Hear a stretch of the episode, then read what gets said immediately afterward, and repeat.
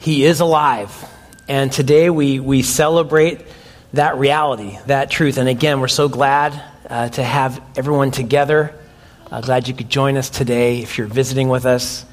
And uh, I want to invite you, you know, we, we, it's our practice to read the scriptural account of uh, that day of the resurrection and, and, the, and what happened with it. So I would encourage you, uh, go ahead and open, if you have it with you on your phone perhaps, or somewhere else, to, to Mark chapter 16. And, uh, and if for some reason you don't have that, uh, don't worry, just listen right along. Uh, but let's stand together.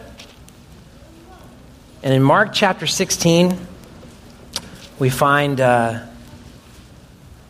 we find it says as follows When the Sabbath was over, Mary Magdalene and Mary, the mother of James, and Salome brought spices so that they might come and anoint him. Very early on the first day of the week, they came to the tomb when the sun had risen. And they were saying to one another, Who will roll away the stone for us from the entrance of the tomb?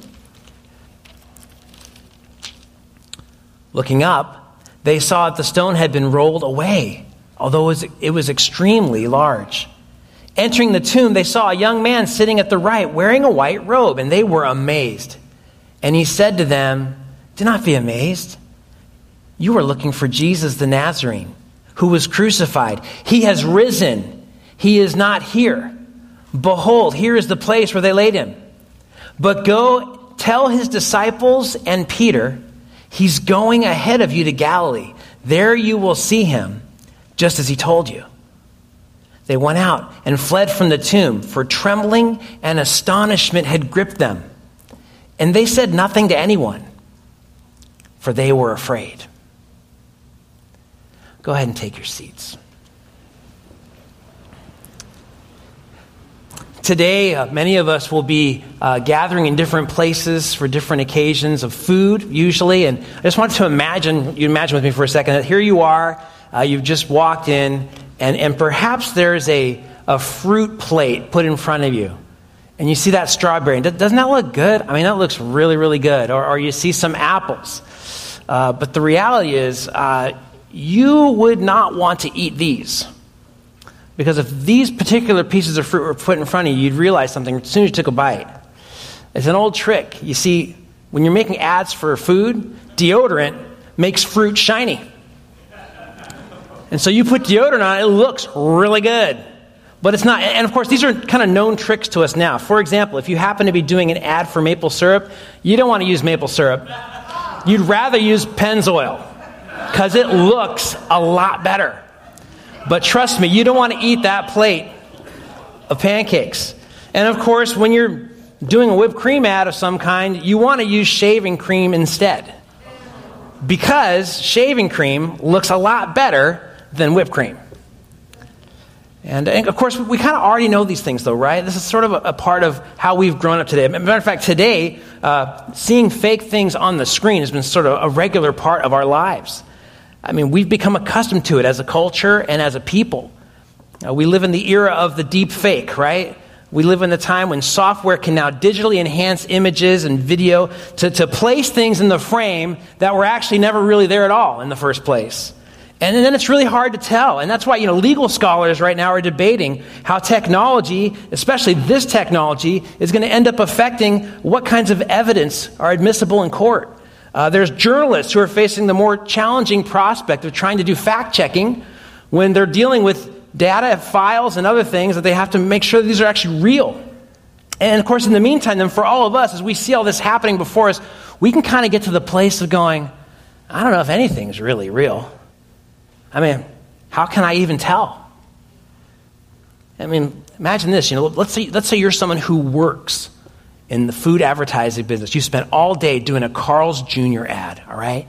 And you have taken that Carl's Jr. burger, and by the way, what do they use on burgers? Shoe polish, okay? So you have shoe polished this burger, you've sprayed some shiny stuff on it with hairspray, it's glistening, it's looking good, and then someone comes up to you and brings you a real hamburger.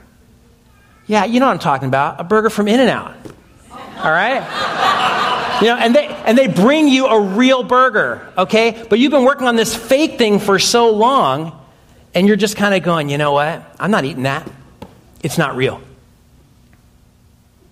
And you're going, no, look, it's real. Seriously, it's real. I know the thing you've been looking at all day is not real. I get that. But this is real. I mean, what a tragedy, right? Not only are you rejecting the kindness of a friend, but this person misses out on a really great meal. Why? Because skepticism has overtaken their life. And the reality is, is we can do the very same thing with the resurrection of Jesus. Why? Well, it's because there are so many things that are faked. There are fake saviors. There are fake people claiming all kinds of things about salvation and how you can have this and you can have that and this is going to do all sorts of things in your life. There are fake places and people attempting to manipulate others spiritually for gain. But the truth is, today we celebrate the resurrection of Jesus, and we're looking today at Christ's resurrection, and we're saying it's real. Real resurrection. And so we're going to talk today about, about how his resurrection is real and how we can see that. And, and, and maybe you're with us today and you are in that place of feeling skeptical. I mean, it could be that you're here, and, and truth be told, you know, uh, you're here because a friend invited you or a family member invited you or or you know that the meal at their house is going to be great later today, so this is kind of like a small price to pay, right? You're going to endure this thing. You know, I hope this guy finishes soon. I want to get out of here. And we understand that. But, but I want you to know we're really glad you're here. And, and my hope would be for you that in this time you really would consider the claims of Jesus Christ. They're historical, they're real. And, and, and you can bring your doubts with you. Please do. Bring your questions with you. Uh, don't check your brain at the door. That, that, if that's what you thought this was, that's not, that's not this place. Uh, we bring those things with us. We en- want to engage with everything that we are. God gave you that mind, He expects you to use it. Um, but the truth is, we need to deal with these things. And, and, and something else I want you to know I, I, I will likely not answer all of your objections today, but, but I hope you'll hear me out. And, and if you do have questions still, I, would love to talk with you more. Others here have, would love to talk to you more. I'd love to give some resources to you as well to continue uh, that process. But let's, let's begin our exploration of the resurrection of Jesus today by, by first observing one thing Jesus' resurrection is historically real. And, uh, and we would see this, first of all, in, in, in the book of 1 Corinthians. Paul is describing uh, what the resurrection means. Why? Well, there, because there were people in the church at Corinth, get this, and, and they were people who claimed to be believers. They didn't believe in the resurrection either. They didn't buy it. So Paul's going, hey, time out. Let's talk about this. And, and here's what he says in verses 3 and 4. He says, For I delivered you as of first importance what I also received that Christ died for our sins in accordance with the Scriptures, that he was buried that he was raised and that he was raised on the third day in accordance with the scriptures. There you go. That's, that's the gospel in a nutshell. That's the good news in a nutshell. That's what happened.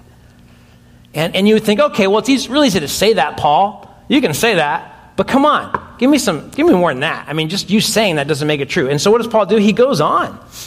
And he says this, and he appeared to Cephas, then to the twelve. Then he appeared to more than 500 brothers at one time, most of whom are still alive. You know why he says that? He says that because he's saying, hey, over 500 at one time, go talk to them yourselves. They're still alive. You can ask. Though some have fallen asleep, that's, that's a way of saying some, some have died. But, but, but some are still here. He goes on. Then he appeared to James, then to all the apostles. So you can see the accounts going on and on. And then Paul refers to himself. He says, Last of all, as to one untimely born, he appeared also to me. For I'm the least of the apostles, unworthy to be called an apostle because I persecuted the church of God. But by the grace of God, I am what I am, and his grace towards me was not in vain. So, so certainly, over the centuries, Paul, Paul's written this, the gospel accounts we read earlier from the Gospel of Mark, they, they all have a depiction of what happened. These are eyewitness accounts.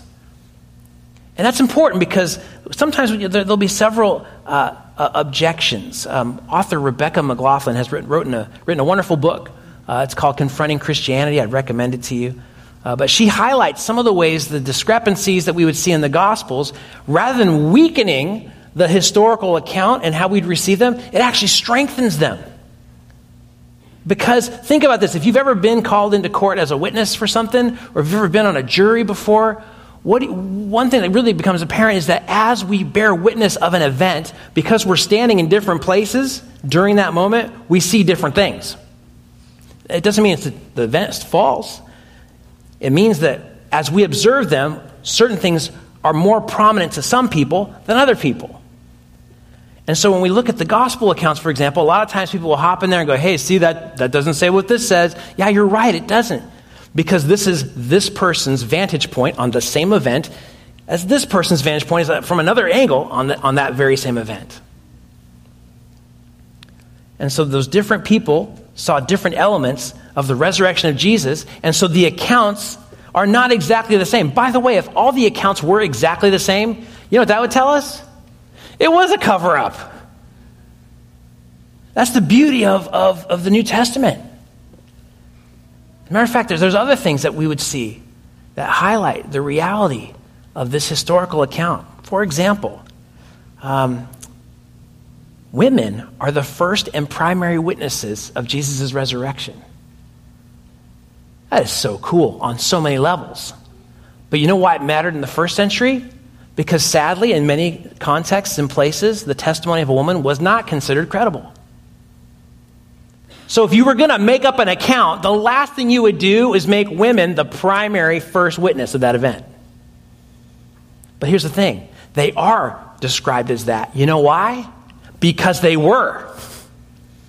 Because that's how God wanted it to unfold. But we would see some other things too.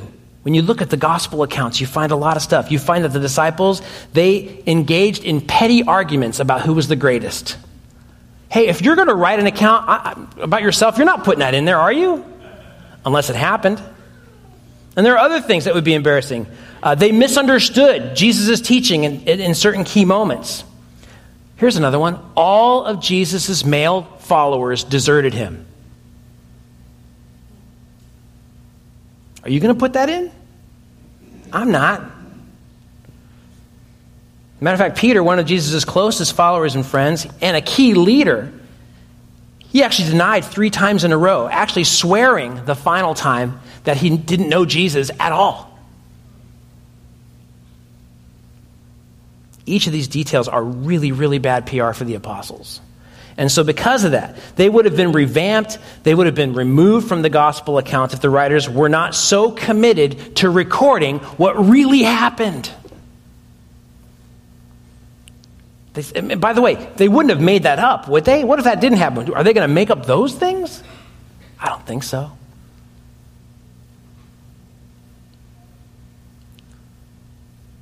There have been other objections to the gospel accounts over the centuries, and we can't go into all of them. Um, one would be Jesus didn't really die on the cross, he just fainted or passed out, is the idea. And, uh, but here's the thing think about this for a moment. What did Roman centurions excel at more than anything else? Killing people. That was their job, and they were very good at it. Not to mention, again, in the historical account of the Gospels, we find that they verified that Jesus was dead. They didn't break his legs because they didn't need to. They pierced his side with a, a, spear, and blood and water came out, the separation of the blood, and that was the sign no, this guy's already dead. They knew that. And, and that's the thing. Not only were the centurions very skilled at this, the Romans loved employing crucifixion every time the various Messiah movements came up in the first century. And there were a lot of them. There were lots of different Messiah movements through the first century. And that brings up another question. Look, if there were all these different Messiah movements in the first century, what makes Jesus any different than any of them? Well, here's the thing most of those movements ended in crucifixion. Most of those movements also ended with their followers fleeing and going back to their homes. Or they would find themselves a new Messiah. So the mantle would be passed on. Typically, the mantle would be passed on to a close relative or an associate. So in the case of Jesus, who could that have been? Well, James would be a good candidate. Why? He's Jesus' brother. Why not? Or, or maybe Peter, maybe John. And so each of these men were leaders in the early church. However, realize this not one of them attempted to claim messiahship. And not only that, rather than the disciples picking a new Messiah leader, they instead declared that Jesus was raised from the dead. And most of them died for that declaration, which would certainly not have done. They wouldn't have done that had they created this as a, some sort of a scam. So, no, Jesus, from the evidence in front of us, we would see clearly he was completely different. He rose again. He rose from the dead. And certainly the resurrection seems incredible to us, as, as it did uh, for Thomas. You know, you, maybe you'll recall that from, from one of the gospel accounts. Thomas was like, I'm not going to believe until I put my fingers in, in the wounds on his hands and I touch his side where the spear went in. What happens? Uh, Jesus shows up. He shows up. You know what he does? He actually says, Hey, you guys have any fish? He was hungry, wanted to eat. He's showing them that he's not just some sort of disembodied spirit. And then he says, Thomas, go ahead. And what does Thomas do? He falls on his face and he says, My Lord and my God. Thomas was not a guy given to believing in fantasies or stories, he was the skeptic.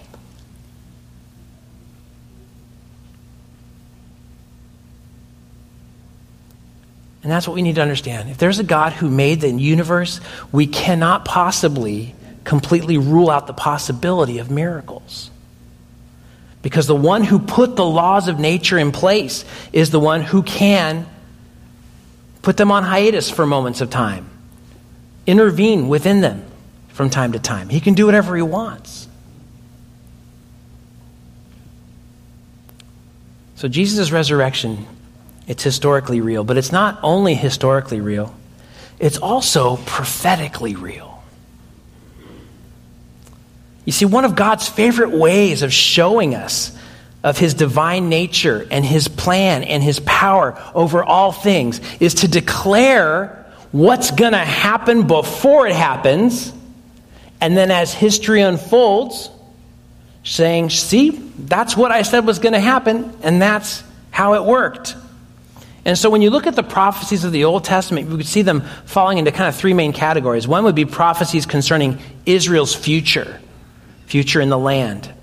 Uh, secondly, we also see prophecies that would center on the person and work of the coming Messiah, the promised one, the one who would come to take all wrongs and make them right, the rightful king and ruler of all. And then, thirdly, we would see prophecies in the Old Testament that would describe the last days, the end times, uh, the end of the age when the kingdom of God will be set up on earth. And so this pattern comes up over and over again. God speaks and tells people what's going to happen specifically in detail before it happens, and then he links that with who he is as sovereign ruler of all. So we could find that, for example, in, in the prophet Isaiah, written approximately right around 600 BC or so. And what, what does God declare there? He says, Who is like me? Let him proclaim and declare it. Yes, let him recount it to me in order from the time that I established the ancient nation, nation, and let them declare to them the things that are coming, the events that are going to take place. He goes on, Do not tremble and do not be afraid. Have I not long since announced it to you and declared it? And you are my witnesses. Is there any God besides me? Or is there any other rock? I know of none. And then he goes on to tell them what's going to happen with the coming uh, times of Israel's enemies overtaking her. Um, we see it in Daniel chapter 2, where specific time frames, specific kingdoms that would uh, rule over different portions of the world are de- described centuries before they even come on the scene. And we find that described in detail. We find with Jesus himself everything from where he was born in Bethlehem to the way he would live his life to the way he would die. They're all contained in Old Testament prophecies. Some have counted up to 600 or so. Specific prophecies about Jesus are to be found in the Old Testament. And so we see that God is saying, I am the one that does this for a reason, so that you would know. And what's amazing to see is that Jesus picks up that same pattern in the New Testament. And so what he says in John 13, 19 is this From now on, I'm telling you before it comes to pass, so that when it does occur, you may believe that I am he. The Lord Jesus doing the same thing. He had just quoted, by the way, Psalm 41, 9, which says this he who eats my bread has lifted up his heel against me. He's referring to Jesus. I'm sorry, he's referring to Judas and his coming betrayal. And, and, the way it's described here, you know, to the bottom of one's foot uh, to someone in the Near East is a, is a really a mark of contempt. It's, it's like the idea of a vicious attack or being kicked by a horse or something. And so he's saying, Look, I am being betrayed in a vicious way, but know this I'm not being taken by surprise. And by the way, he also said to them several other things. He said repeatedly, I'm going to Jerusalem. They're like, that's a bad idea, Lord. Don't do that. Yeah, I'm going to Jerusalem. And I'm going to be killed. And I'm going to rise again on the third day. He said it over and over to them. They did not grasp it, they did not hear it, they did not understand it.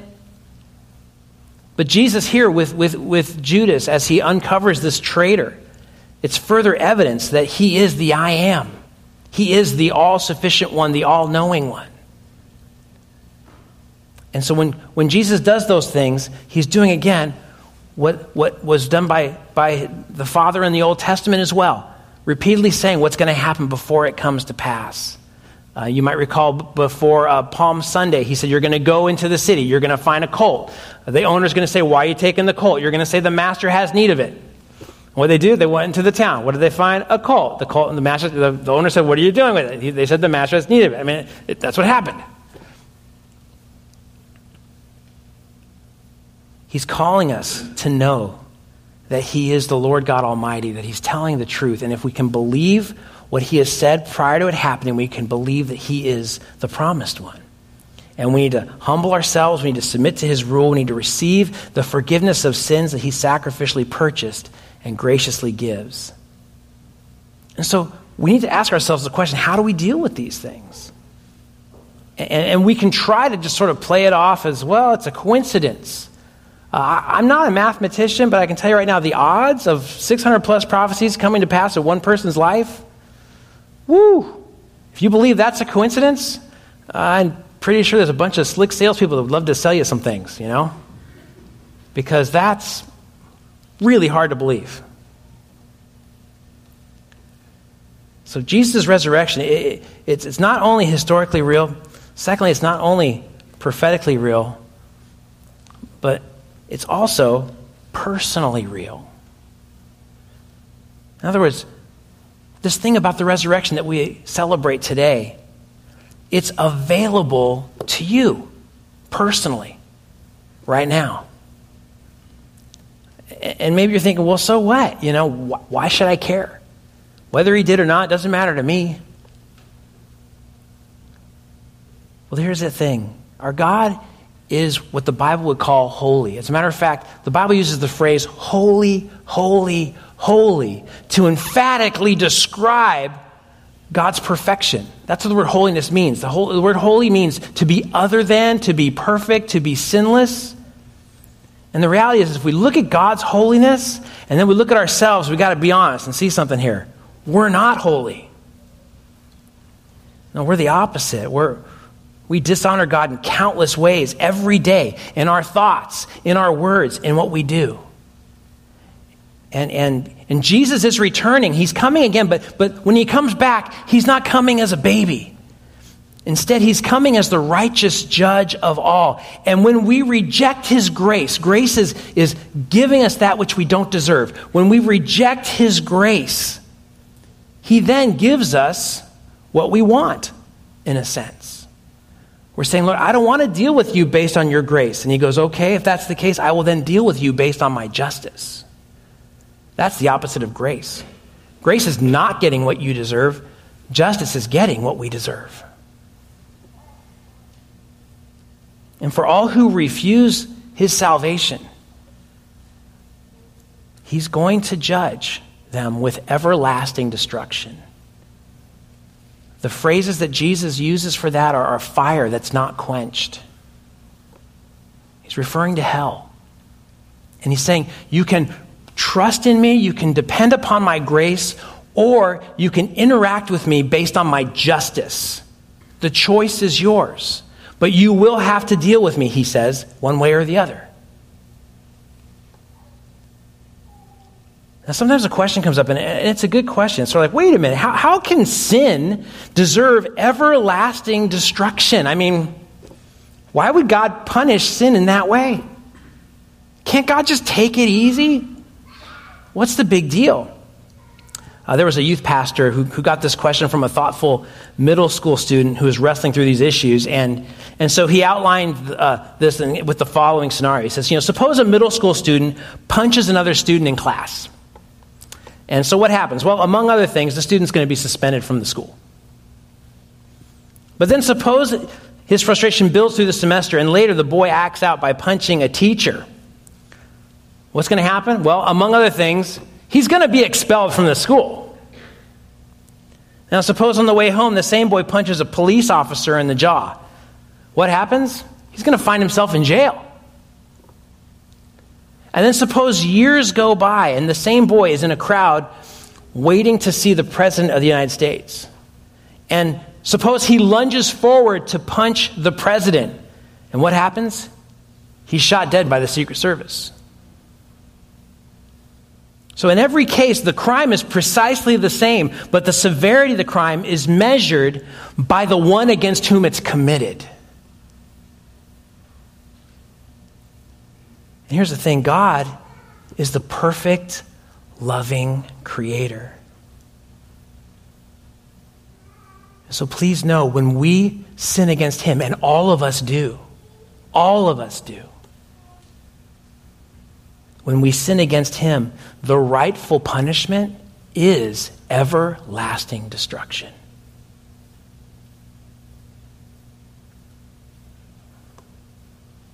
But thankfully, God doesn't leave us here. He entered into this broken world himself. Jesus came to live the life that we could never live. And he died the death that you and I both deserve.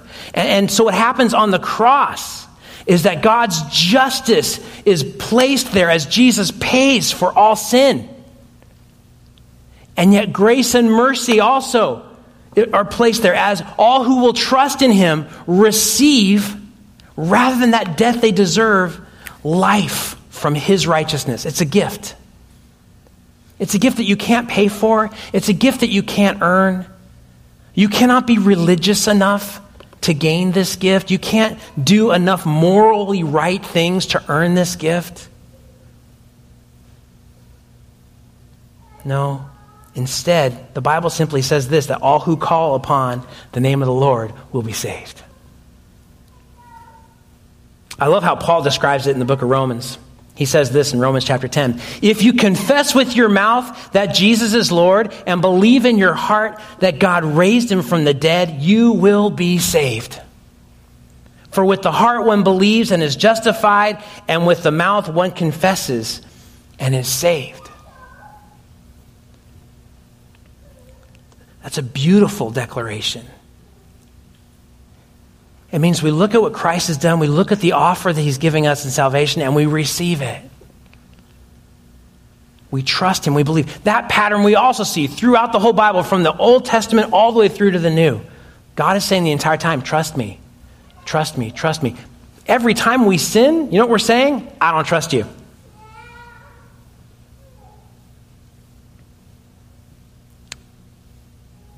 If you're here today and you're a skeptic or you're wrestling with doubts, and you maybe believe that everything we've been talking about today is just some sort of elaborate hoax, especially that Jesus rose again from the dead, I want to encourage you to really take the time to think about what we talked about. Because whoever you are, wherever you find yourself today, maybe you're joining us online, maybe you're here in person. The call to you is to trust in Jesus today, to confess Him as Lord, to believe or trust that He rose from the dead. And the promise we find here remains true you will be saved.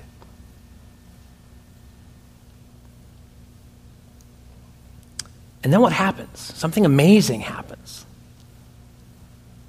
In that moment, when you believe and confess Him,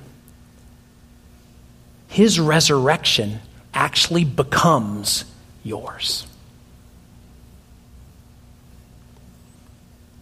Paul describes it like this as he concludes his discussion with the Corinthian church about the resurrection. He says this Behold, I tell you a mystery.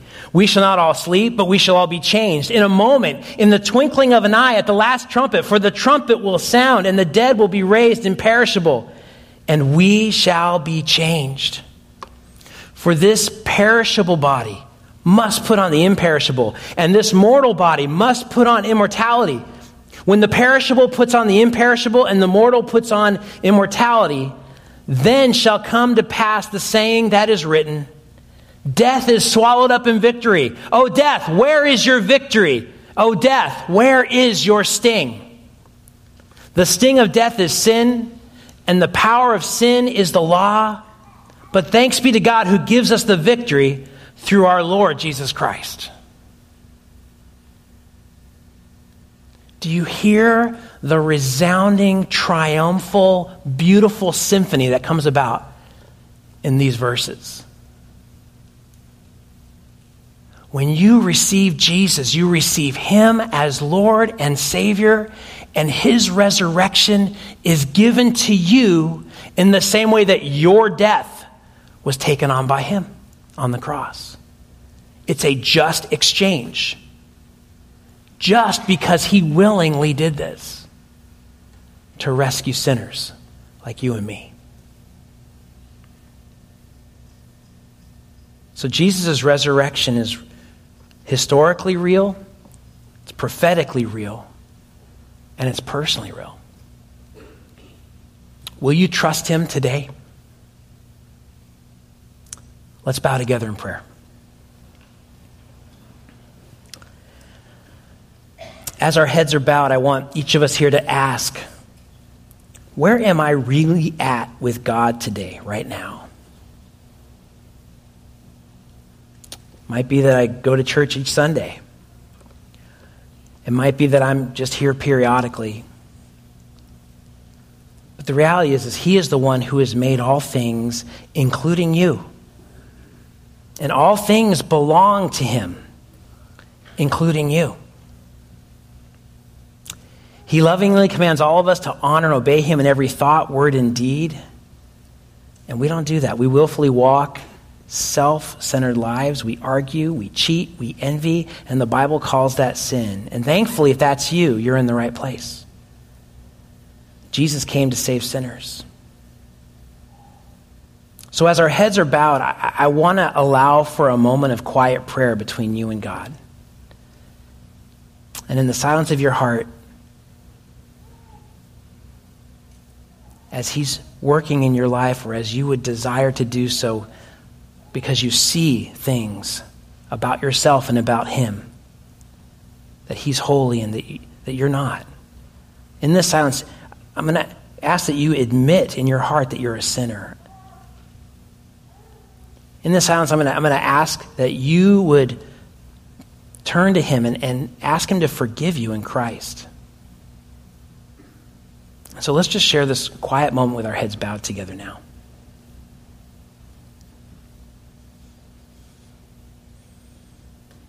Heavenly Father, all of us, like sheep, have strayed away. We've, we've left our, our righteous ruler and we've made ourselves king instead. We've left your paths, God, to follow our own paths that we've invented, that we've laid for ourselves, and they all lead to disillusionment and ultimately destruction. And yet we thank you that you, O Lord, laid on Jesus the sins of us all, and that he was pierced for our rebellion, that he was crushed for our sins, that he was beaten so that we could be whole, that he was whipped so that we could be healed. We thank you for your offer of salvation in Christ to all who believe. Lord, we thank you and we praise you. In Jesus' name, amen. If here today you have received God's gift of salvation in Jesus, we praise Him with you. And so, as we rejoice, we also want to help you understand some things.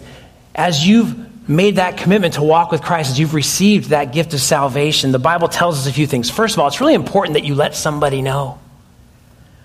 Why? Because you can't walk through this life alone. Uh, the Bible doesn't talk, there's, there's no version of walking with Jesus that means I walk alone with Jesus. He, we walk together as brothers and sisters. And so, Maybe it's the person who invited you here today. Uh, maybe if you found us online, you can just reach out to us at info at claytonvalleychurch.com. Uh, maybe if you just come on by and you're not here with anybody, just talk to me. I'll be out there on the patio. I'm always out there. Just talk to me. Uh, talk to anybody you like. Uh, but we want to help you take those next steps. Uh, also, you need to get into the Bible. This uh, is to your soul what milk is to a baby and you need to have a lot of Bible intake going on. And there's a resource table there in the foyer area on your way out. There's plenty of Bibles there on the table. And we've got one just for you. And so please do take one. It's, it's a gift for you to just thank you for being with us. There's other resources there as well. Grab them as you would like. And, and let's make sure that um, as you embark upon this new life with the Lord, that you do so in a way whereby you can grow. Uh, make sure that um, you do those things, and we'll, we would love to help you uh, take those next steps. We praise the Lord that He is risen indeed, and now we're, we're going to be continuing to worship Him in song. And, and Josh and Brielle are going to share a song with us, and, and I just really want to encourage you to think about the words as you listen. Think about what's being said, because it has everything to do with Christ's real resurrection.